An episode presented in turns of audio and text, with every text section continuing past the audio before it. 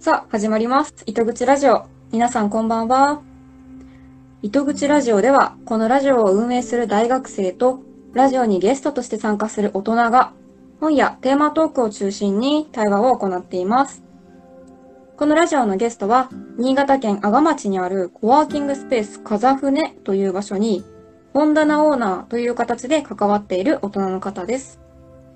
風船には本屋さんのスペースがあって、その本屋さんの棚の一角を貸し出して、棚に本を置くオーナーさんを募集しています。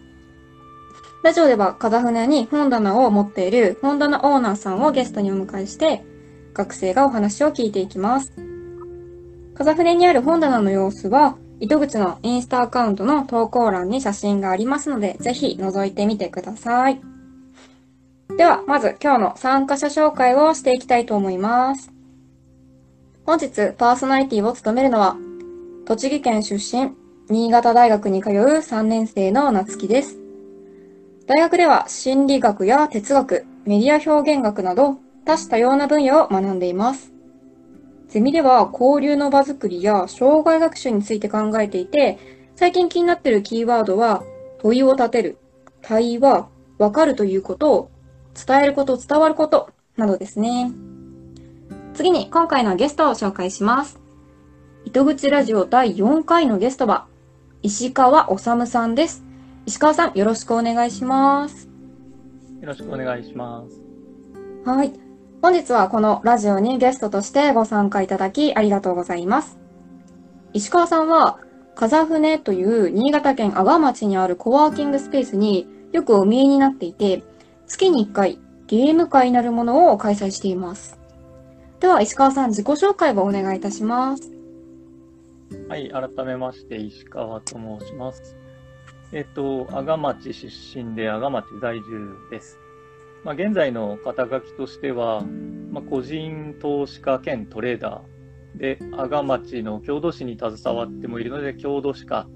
まあ、あとは、スキーヤーとか、ボードゲーマーとかいう肩書きになりますかね。で、まあ、一番簡単に言うと、阿賀町民、無職男性です。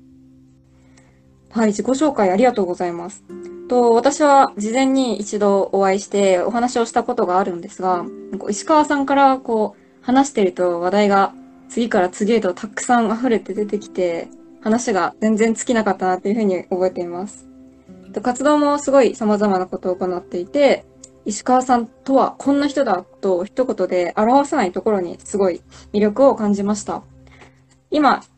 自己紹介の中にも気になるキーワードがいくつかあったんですが、このままこう自己紹介を一つ一つ掘り下げていくと、ラジオが1時間では終わらなくなってしまうというふうに思うので、石川さんはすごいなんか不思議な人だなっていう設定で終わらせていきたいと思います。自己紹介ありがとうございました。さて今回のラジオでは、初めからトークテーマを発表し、そのテーマに関連する本の紹介も挟みながらテーマトークを行っていきたいと思います。気になるテーマですが、今回のテーマは、多様な働き方についてです。毎回このテーマトークっていうのは、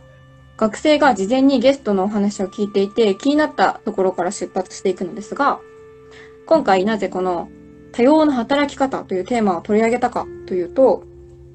今私はちょうど大学3年生で就活を考える時期のど真ん中にいるんですよね。周りの学生も夏休みを使ってインターンに行ったり、友人何人かで集まった時には自分の将来について語ったりなんてことを最近すごいたくさん行っています。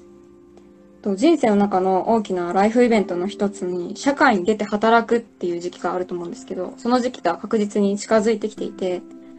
私はこの先どうやって働いてどうやって生きていくんだろうとか、自分は何をやりたくて何をやりたくないんだろうとか、そんなことをいつも最近は考えています。そんな私の興味から働き方に注目して石川さんにお話を聞いていきたいなっていうふうに思います。はい、よろしくお願いします。なんかどうしても聞き入っちゃいますね。すいません。もう、もう少しだけ喋りますね。すいません。と石川さん、あの、とにかく、まあ、いろんな活動をしてるっていうのは自己紹介からもわかるんですけども、こう、一般的な自己紹介で使われるみたいな、えっと、〇〇会社に所属してる、〇〇担当の〇〇ですといったような感じの自己紹介っていうものはあまりなくって、これだけ聞くと、あれ？なんか働いていないのかなとか、あんまりよくわからない部分が多いなっていうふうに感じるんですよ。でも、それを事前に話を聞いていると、なんかずっと働いていないっていうわけでもないし、なんかこう何より今はとっても楽しそうに生きていらっしゃるなっていうのがすごい伝わってきて興味を持ちました。唐突な質問に、はい。ここで唐突な質問になるんですけども、あの、石川さんこれまでどんな働き方をして、この自分の道を歩んでこられたのかっていうのをお聞きしてもいいでしょうか？そうですね。まあどうしても必然的にそういう話になりますよね。気になってしまいますね。結局みんなやっぱり肩書きにとらわれて働いているという、まあ、生きているっていうのがどうしてもそうなっちゃうからそうなんだと思うんですけど、まあ、僕の結局経歴っていうか背景としては、えー、っと、まあ、大学からで言うと、もともとの専攻は生命科学で、まあ、もっと絞って言うと微生物学をやってたんですけど、まあ、大学院の博士後期課程を中退して、その後から今度分析科学の方に移っていって、その、まあ、いわゆるバイオと科学みたいな、まあ、技術を持った上で、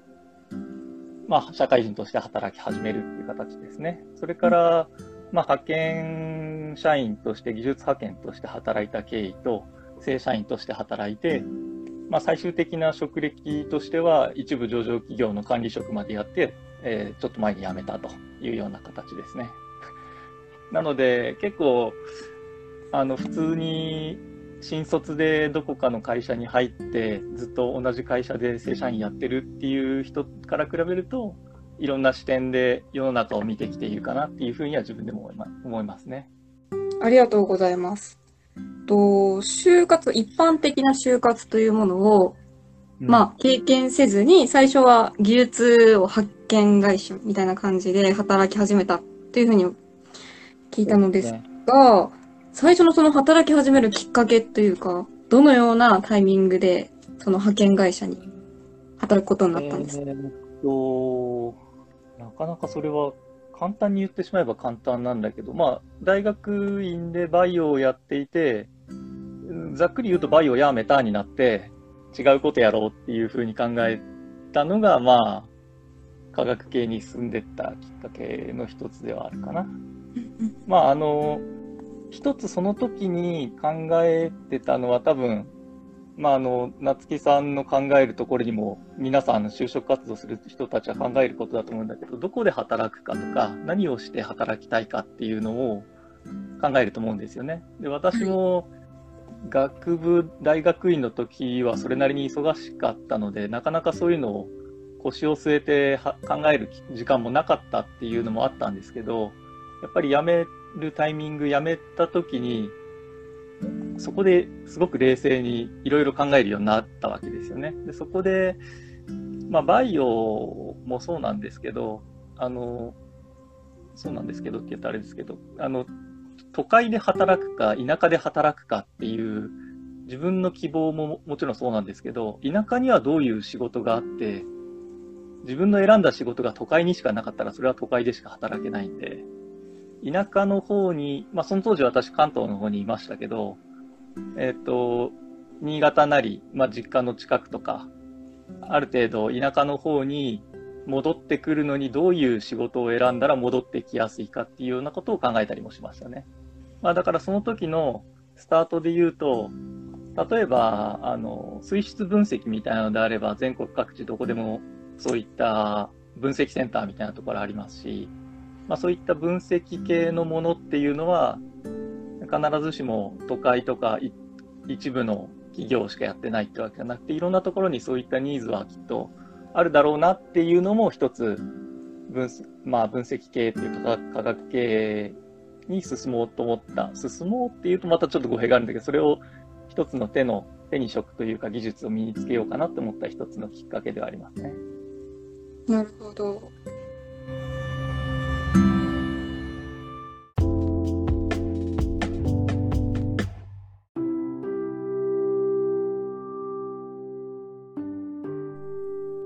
大学生であったり、大学院生で動いてる時って、講義とか授業もあるし、なんかもしバイトやってればバイトのこともあるし、部活やってれば部活のこともあるしっていう感じで、こう、将来のことを考え出すべき時期だけど、なかなかその時間がないみたいな、そういう状況って、今でも私は感じるんですけど、昔でもそんな感じでしたか？えっと、多分、うんと、夏木さんの場合と違うかなって思うのは、うん、おそらく実験系の学部じゃないですよね。僕のいたところ、まあ、生物系のところとか、まあ、工学系のところもそうですけど、実験をやってデータを出して、それを、まあ、卒論なり業績にまとめるっていうようなところ、やっぱり実験に追われる時間っていうのがかなりのウエイトを占めるんですよね。なので、まあ、それは、あの、大学にもよるし、学部にもよるし、研究室にもよるんで、本当にケースバイケースにはなるんだけれども、おそらく、まあ、例えば大学院の修士課程、博士課程の人になると、相当の時間実験してるんですよね。そうすると、実験に追われて、それ以外のことは考えない。それこそ就職をする人でも就職活動について考えられないぐらいの友人もいましたし、結構やっぱりそこのウエイトは大きいですね。実験してた時は12時間ぐらい実験するのは普通だったんで。考えるにはやっぱりたくさん時間を使うなっていうのは最近とても感じているところであります。と、そうですね。うん。まあ、バイオやめたって考えたり、その派遣会社に行ったり、正社員であったり、管理職をやっていたりって、こう、いろんな立場を、うん、経験していらっしゃってきたと思うんですけれども、あの、次のステップというか、次の立場に行こうっていうふうに、こう、考えた時のタイミングで、不安になったりとか、そういうことって感じたりはしませんでしたか？うーんと、多分、根っこのどこかが楽観的なところがきっとあると思うんですよね。だからそれほど実は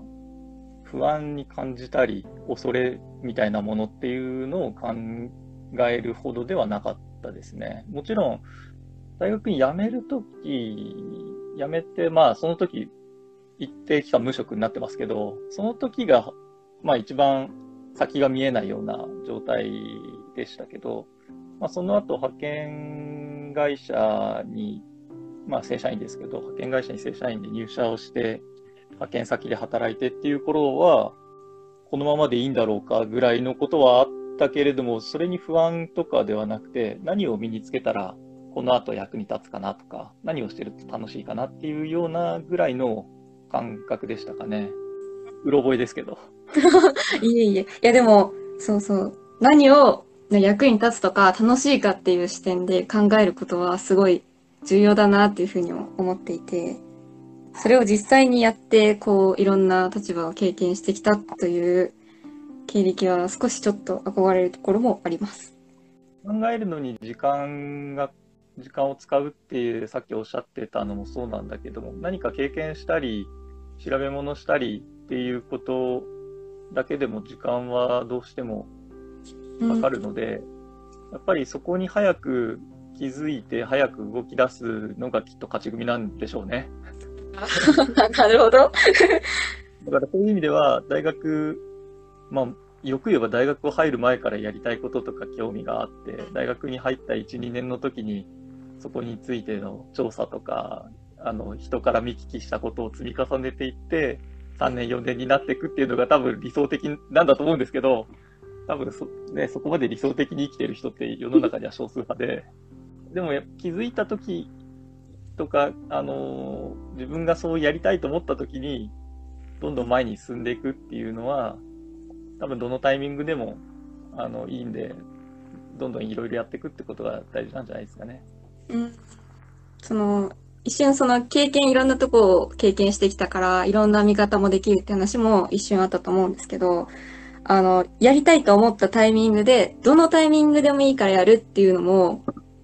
あれですね、その枠にとらわれない感じ。例えば、大学生の4年生の時期だったら、このタイミングでこれをすべきだ、みたいな考え方じゃなくて、今やりたいと思ったからこれを今やるんだとか、大学生とかの時期はもう終わっちゃって大人なんだけども、やりたいと思ったからやるんだみたいな、そういう思い切りみたいなところが、そうですね。必要だなって思います。うん。きっと大事だと思いますね。まあ、誰しもそれができるってことはないと思うんですけど、ね、本当に一般的に言う話、やらないで後悔するよりやって後悔した方がいいっていう感じのことかもしれないですね。ありますね。とっても勇気のいることだとは思うんですけども、まあみんなが言いますもんね。やらない、やらなかったことを後悔することが多いっていう話は。やっぱり、ある程度事実だと思うので、やりたいと思った時にやることは重要ですね。